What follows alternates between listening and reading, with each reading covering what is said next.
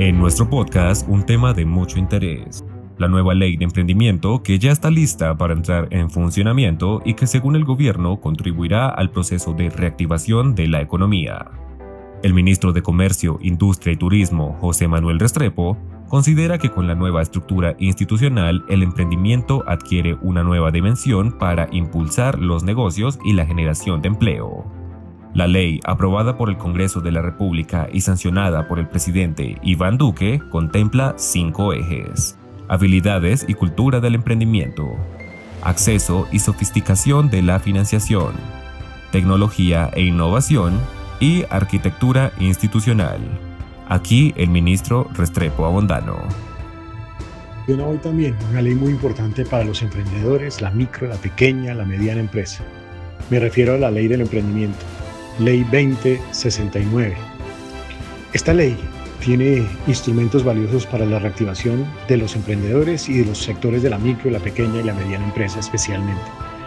Instrumentos como la reducción de costos, y la simplificación, por ejemplo, los temas contables para el microempresario, para el emprendedor. Reducción de costos como por ejemplo las tarifas diferenciadas en Envío. Tiene también instrumentos para que el microempresario y el emprendedor acceda a las compras públicas. Se facilita el acceso en compras públicas. Por allí se negocia el 10% del Producto Interno Bruto del país.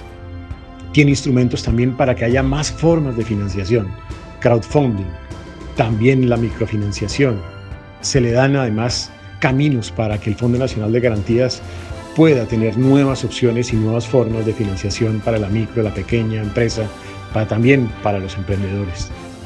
Tiene además un compromiso con reformar la institucionalidad en materia de emprendimiento, dándole fuerza e impulso y recogiendo varios pequeños proyectos de emprendimiento que se hacían en el gobierno nacional y que lo que se busca ahora es economías de escala y además más fortaleza y más impacto con los proyectos de emprendimiento. Y tiene también un compromiso para fortalecer la educación en el emprendimiento, en la creatividad, en la innovación. Son estos entonces algunos de los propósitos que tiene la nueva ley de emprendimiento, que entre otras además reforma leyes que vienen de hace muchos años atrás en la historia del país. Tanto la ley de emprendimiento como la ley de turismo fueron aprobados en menos de cuatro meses en el Congreso de la República en tiempo récord y además con votaciones significativas, casi que unánimes tanto en el Senado como en la Cámara. En ambos casos, con la firme convicción de que ambos tienen que ser políticas de Estado en este proceso de reactivación económica.